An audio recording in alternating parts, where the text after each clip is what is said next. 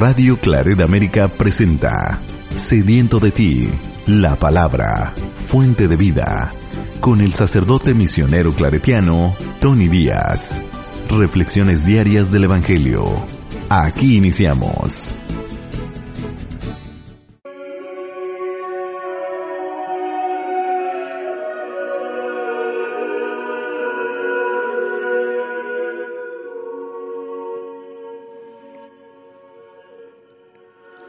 Bienvenidos hermanos a nuestras reflexiones bíblicas de las lecturas del día. Hoy es lunes de la décima tercera semana del tiempo ordinario, lunes de la décima tercera semana del tiempo ordinario. La primera lectura de hoy viene del profeta Amós, capítulo 2, versículos 6 al 10 y 13 al 16. Esto dice el Señor, por sus innumerables pecados no perdonaré a Israel, porque venden al inocente por dinero y al pobre por un par de sandalias. Aplastan a los pobres contra el suelo y sacan del camino a los humildes. Padre e hijo acuden a la misma mujer, profanando mi santo nombre. Sobre ropas tomadas como prenda, se sientan a comer en sus santuarios y se beben las multas de los pobres en el templo de su Dios. Cuando ustedes llegaron a esta tierra, yo destruí a los amorreos. Eran altos como los cedros y fuertes como las encinas. Destruí sus frutos por arriba y por abajo, sus raíces. En cambio, a ustedes yo los saqué de Egipto y los conduje por el desierto durante cuarenta años, para darles en posesión la tierra de los amorreos. Pues bien, ahora yo los aplastaré contra el suelo, como la carreta tritura las espigas. El más veloz no logrará escapar, el más fuerte de nada le servirá su fuerza, y ni el más valiente salvará su vida. El arquero no resistirá, no se librará el más ágil, el jinete no se salvará, el soldado más fuerte y valiente huirá desnudo aquel día. Palabra de Dios. El salmo responsorial es el Salmo 49 y el responsorio es, Perdona a tu pueblo, Señor. Perdona a tu pueblo, Señor. ¿Por qué citas mis preceptos y hablas a toda hora de mi, pacto? Tú que detestas la obediencia y echas en saco roto mis mandatos.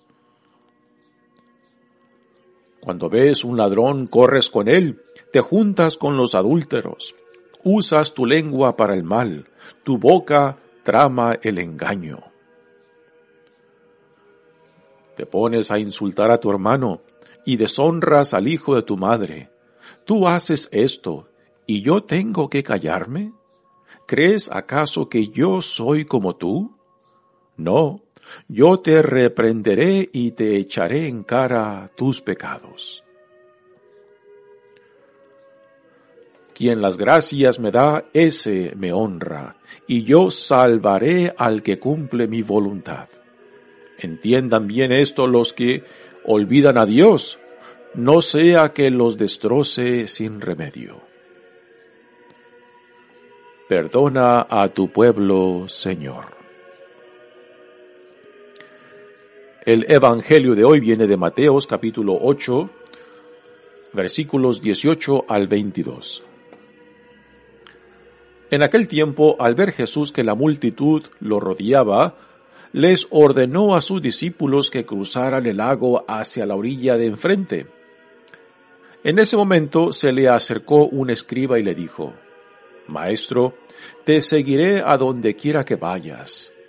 Jesús le respondió, Las zorras tienen madrigueras y las aves del cielo nidos, pero el Hijo del Hombre no tiene en dónde reclinar la cabeza. Otro discípulo le dijo, Señor, permíteme ir primero a enterrar a mi padre. Pero Jesús le respondió, Tú sígueme y deja que los muertos entierren a sus muertos. Palabra del Señor. Muy bien, damos comienzo a nuestra reflexión de las lecturas de hoy.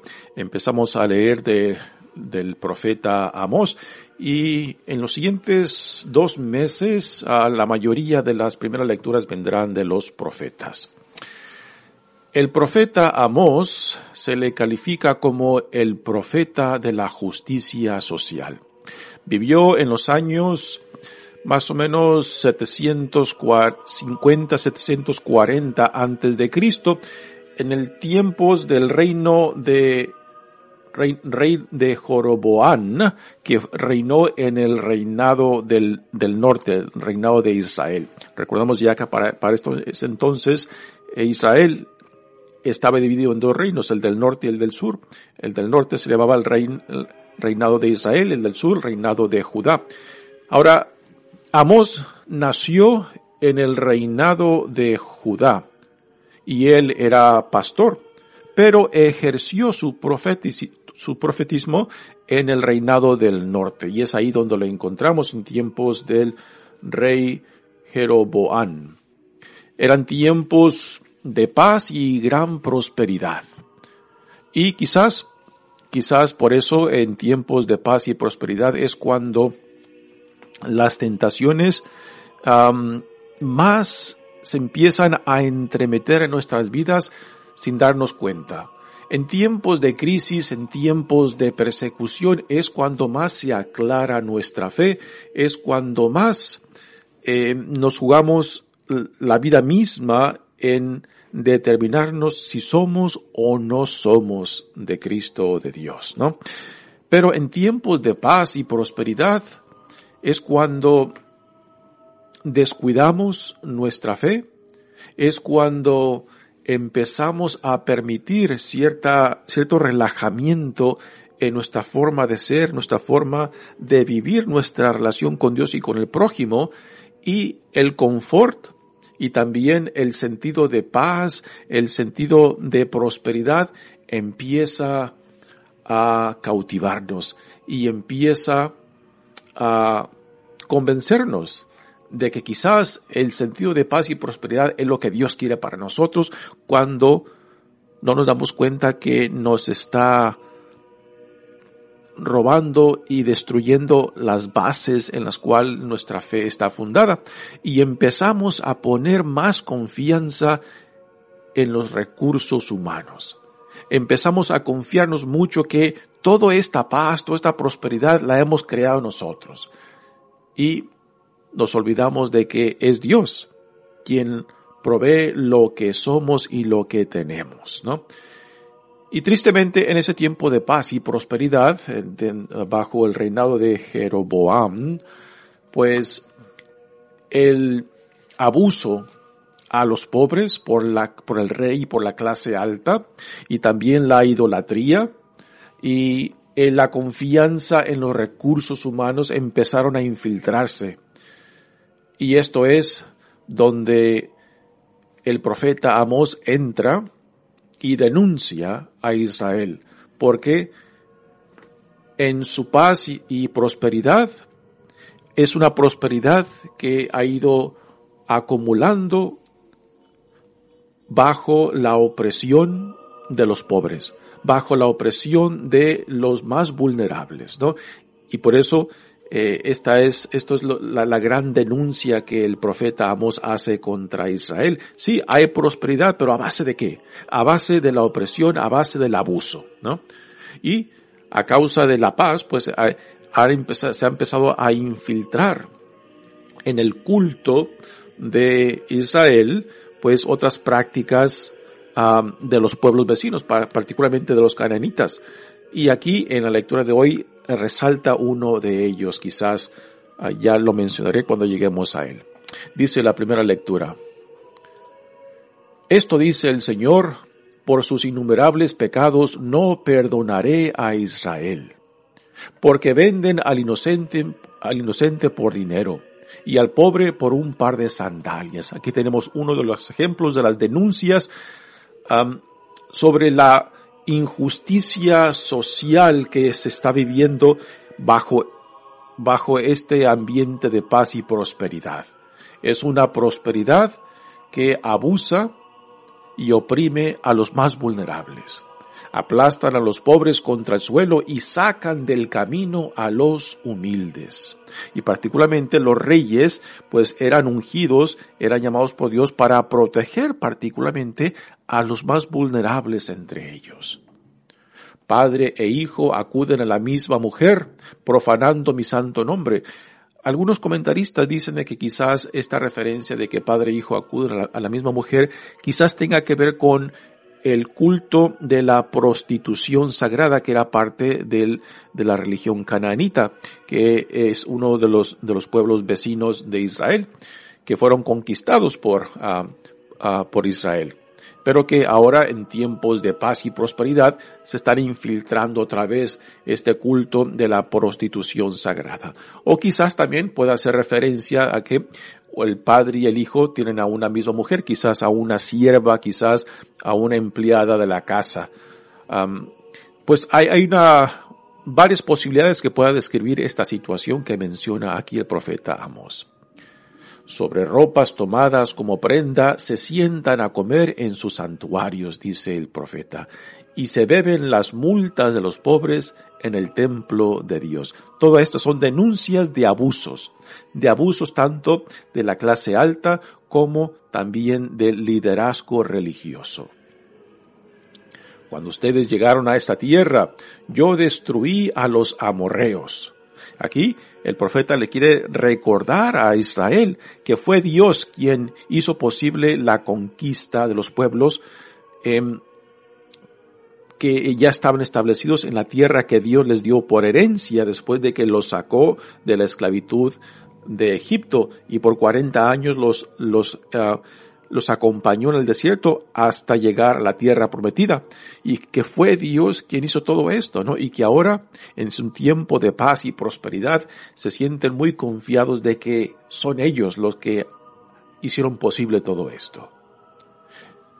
Dice, eran altos los amorreos como los cedros y fuertes como las encinas. Destruí sus frutos por arriba y por abajo sus raíces.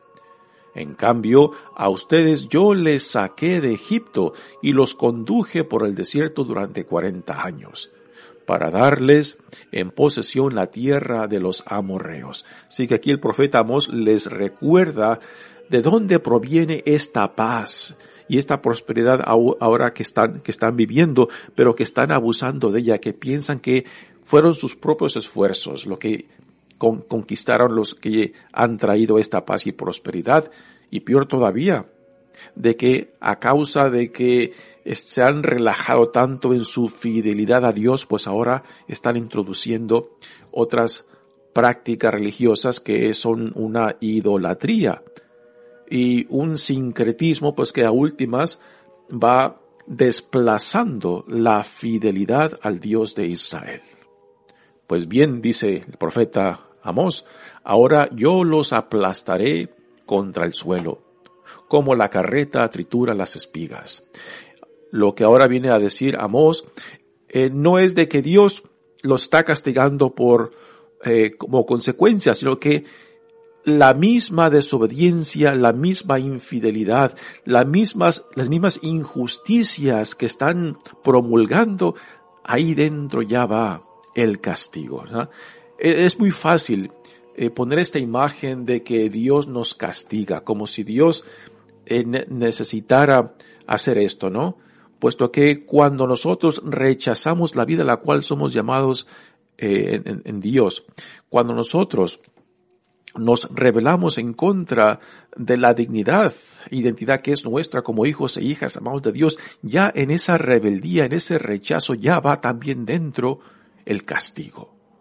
Dios no tiene que andar detrás de nosotros esperando que cometamos una ofensa para castigarnos, ¿no?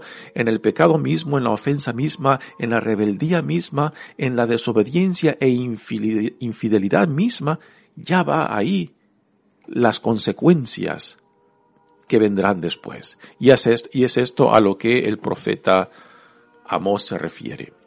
El más veloz no logrará escapar. O sea, si crees que por tu velocidad, tu, ah, tu capacidad física te salvará, Amós dice, no, no te escaparás. El más fuerte de nada le servirá su fuerza cuando ponemos tanto, tanto énfasis, tanto importancia, ¿no? Hoy en día, por ejemplo, que ponemos tanto énfasis en la fisicalidad, ¿no? Eh, ya, ya van generaciones en la cual se promueve eh, la salud física. Y por una parte no está mal el cuidar de nuestro físico, pero cuando se convierte en una obsesión, cuando se convierte en un, en, otro, digamos, en otro Dios, pues ya esa, ese cuidado físico se convierte en cierta idolatría, ¿no? Y tristemente vemos mucho esto que damos tanta energía, tanto recurso, a tanto tiempo al, al, cuidado físico a consecuencia del, de nuestro cuidado ah, espiritual nuestro cuidado relacional a cuestas de también a veces de la justicia entre nosotros, la justicia social, ¿no? Al más fuerte de nada le servirá su fuerza y el más valiente, ni el más valiente se salvará su vida. Así que aquí eh, Amos está describiendo a todos aquellos que han puesto su confianza en sus propias aptitudes en su capacidad física o en sus talentos, ¿no? Dice, se están describiendo, se están autoglorificando como si no existiera Dios. Y es precisamente ese tiempo de paz y prosperidad que les ha dado esa confianza y se han olvidado que fue Dios quien hizo posible todo esto, ¿no? Y es esto lo que el profeta Amos les está echando en cara. Continúa, el arquero no resistirá, no se librará el más ágil, el jinete no se salvará, el soldado más fuerte y valiente huirá desnudo aquel día. Así que son críticas, son denuncias dirigidas a ese, a ese sentido de autoconfianza en sí mismos que han desplazado la presencia de Dios del centro de sus vidas. También el profeta Amos eh, es reconocido mm, por su denuncia tanto a la monarquía que fue ungida por Dios y llamada por Dios para ser guía y protector del pueblo, particularmente a los más vulnerables. Esto es algo que la mayoría de los profetas constantemente denuncian contra Israel, que serán juzgados según cómo traten a los más vulnerables entre ellos, y casi siempre mencionan entre ellos a los pobres, a las viudas, a los huérfanos y a los forasteros, ¿no? Que son, son parte de los grupos más vulnerables dentro de toda sociedad de aquellos tiempos. Y aún de hoy. Y porque Amós dio profetizó estas denuncias dirigidas a la monarquía y también a la idolatría y a esta confianza en sí mismos, pues fue despedido del, um, del santuario de Betel en, en el norte, donde él profetizaba, porque les decía que ya vendrían, vendrían la conquista del, del, um, del reinado del norte, que la monarquía caería y que el reinado sería conquistado y la población llevada al exilio, ¿no? Y estas profecías pues provocan una reacción fuerte tanto de la monarquía como de los líderes religiosos del, del santuario de Betel, de donde el profeta Amós es despedido. Amós fue un pastor y parece que tenía, vivía muy bien de su oficio y trabajo y mucho de lo que encontramos en este libro del profeta Amós eh, reflejan su tipo de vida, puesto que son imágenes pastorales, son imágenes que nacen de la experiencia de vivir entre animales y la tierra. Así que una, un profeta fascinante, un profeta de la justicia social que hace una conexión explícita entre la fidelidad a Dios, entre los, entre el culto a Dios y la relación con el prójimo, particularmente con los más vulnerables. Y esto es algo que el profeta Amós, junto con el resto de la tradición profética, constantemente denuncian a Israel y a aquellos que Dios ha llamado para que fueran líderes y guías del pueblo de Dios. Muy bien, pasemos ahora al Evangelio de hoy que viene de Mateos. Ya la semana pasada dimos término al Sermón de la Montaña y ahora aquí en este capítulo 8 pues encontramos a Jesús todavía en torno al lago de Tiberíades que también a veces es llamado Mar de Galilea. Y aquí eh, tenemos una escena un poco interesante, eh, porque Jesús está rodeado de una multitud, de una muchedumbre, ¿no? Y parece que Jesús busca alejarse de esta multitud. Eh, le dice a sus discípulos que se embarquen para cruzar, para cruzar el lago, ¿no? Y digo que es una situación un poco peculiar porque en la mayoría de otras escenas donde Jesús está rodeado de una muchedumbre, de una multitud de gente que lo sigue, pues Jesús toma la oportunidad para, tanto para sanar a, los enfermos que le traen, o para enseñar. O también, por ejemplo, en, en los dos casos que, que se nos narra de que alimenta a miles de personas. Pero aquí Jesús trata de evadir y parece que huye de esta multitud, ¿no? ¿Por qué lo hace? Mm, el evangelista Mateo no nos explica. Dice, en aquel tiempo, al ver, al ver Jesús que la multitud lo rodeaba, les ordenó a sus discípulos que cruzaran el lago hacia la orilla de enfrente, ¿no? Así que Jesús se embarca junto con sus discípulos para evadir, para huir, para alejarse de la multitud. En ese momento se le acercó un escriba y le dijo, Maestro, te seguiré a donde quiera que vayas. Jesús le respondió, Las zorras tienen madrigueras y las aves del cielo nidos, pero el Hijo del Hombre no tiene en dónde reclinar la cabeza. En este Evangelio tenemos las exigencias del discipulado. Y el que le ha dicho esto, Maestro, te seguiré a donde quiera que vayas, es un escriba.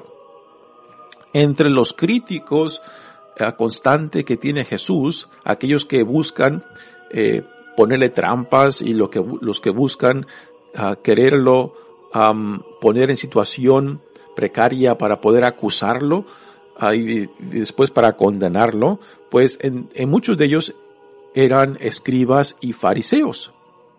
Los escribas se dedicaban tanto este, a, a la interpretación de la Sagrada Escritura, como también para escribir eh, datos tanto religiosos como históricos, ¿no?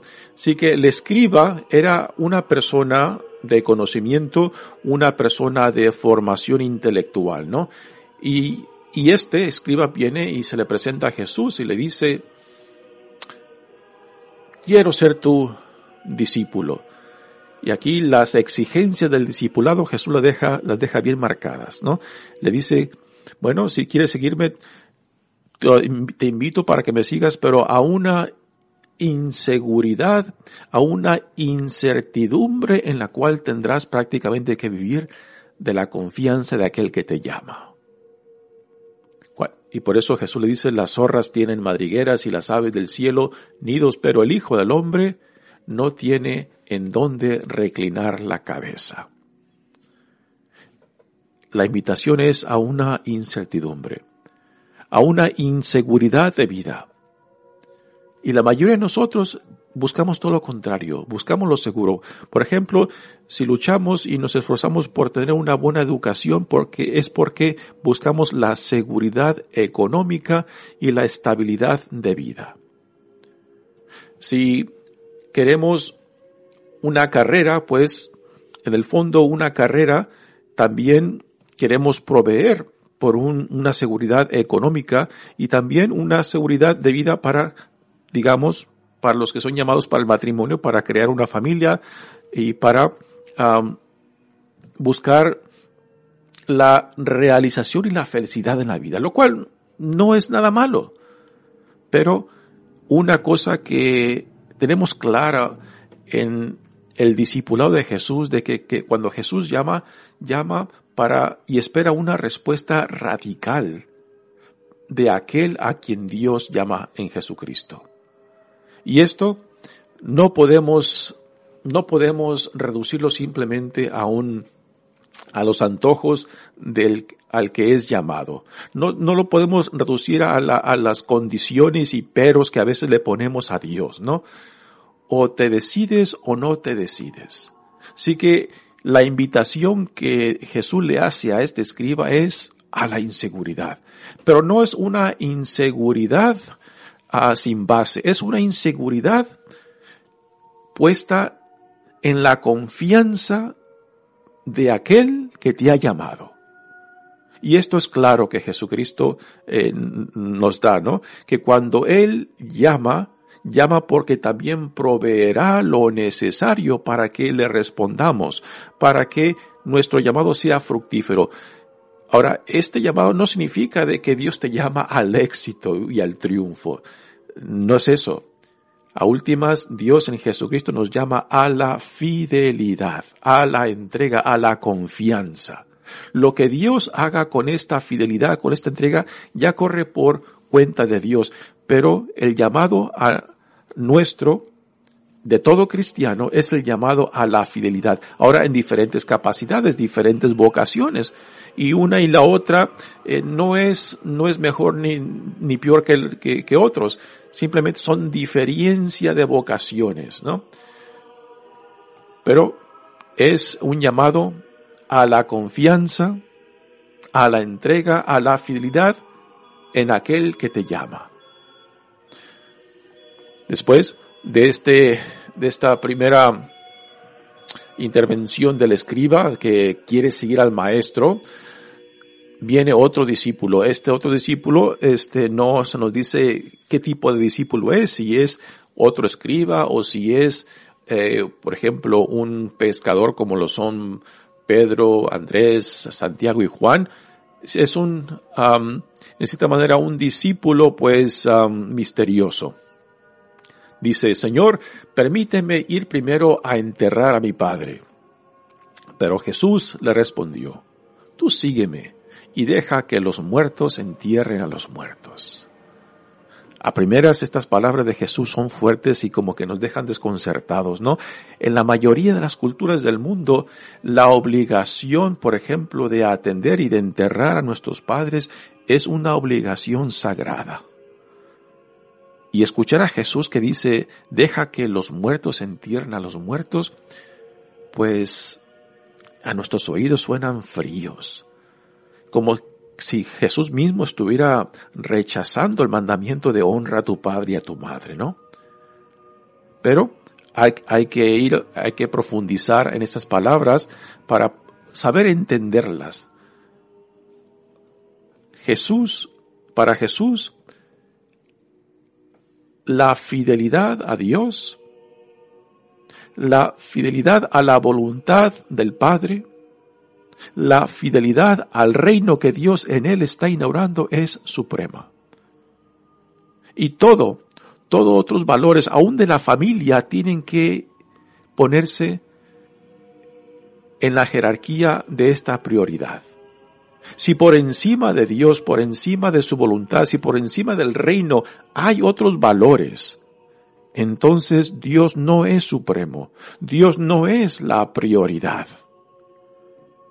Y aquí la respuesta a este discípulo de que deja que los, los muertos entierren a sus muertos, pues está definiendo esta jerarquía de valores que por encima de Dios, de su reino, de su santa y divina voluntad, no puede haber ninguna otra prioridad.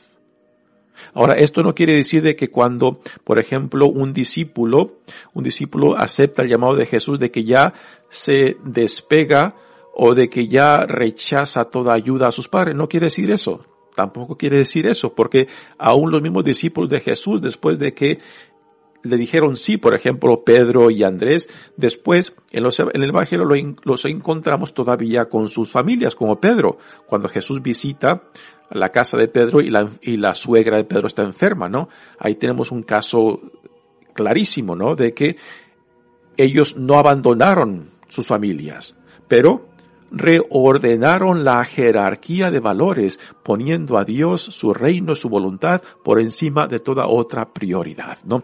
Y esto es lo que Jesús aquí nos pone como parte de nuestro seguimiento, de nuestro discipulado, de que Dios espera una respuesta radical, que se decida o sí o no, pero no un punto medio, no en de andar tibios, de que hoy sí, mañana no.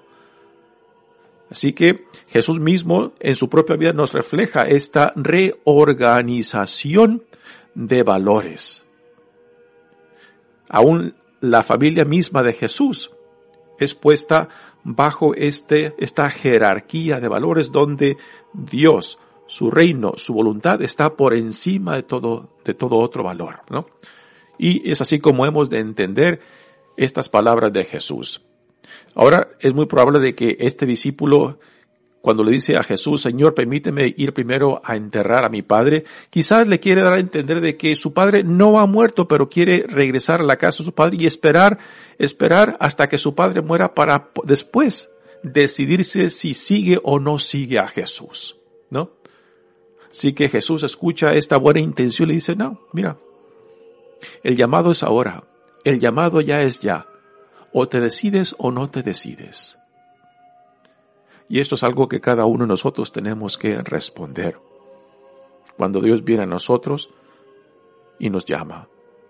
Con esto no queremos decir que el llamado es solamente para curas y monjas. No, no, no. Esto es para todo hombre y mujer que responda al llamado de Dios por donde Dios te llame. Y ahí dar testimonio tanto de la presencia de Dios como de la vida a la cual Dios te llama, según tu vocación. Mi nombre es Padre Tony Díaz, misionero claretiano, que Dios los bendiga. Radio Claret América presentó Sediento de ti, la palabra. Fuente de vida, sus comentarios son importantes. Contáctenos en radioclaredamerica.gmail.com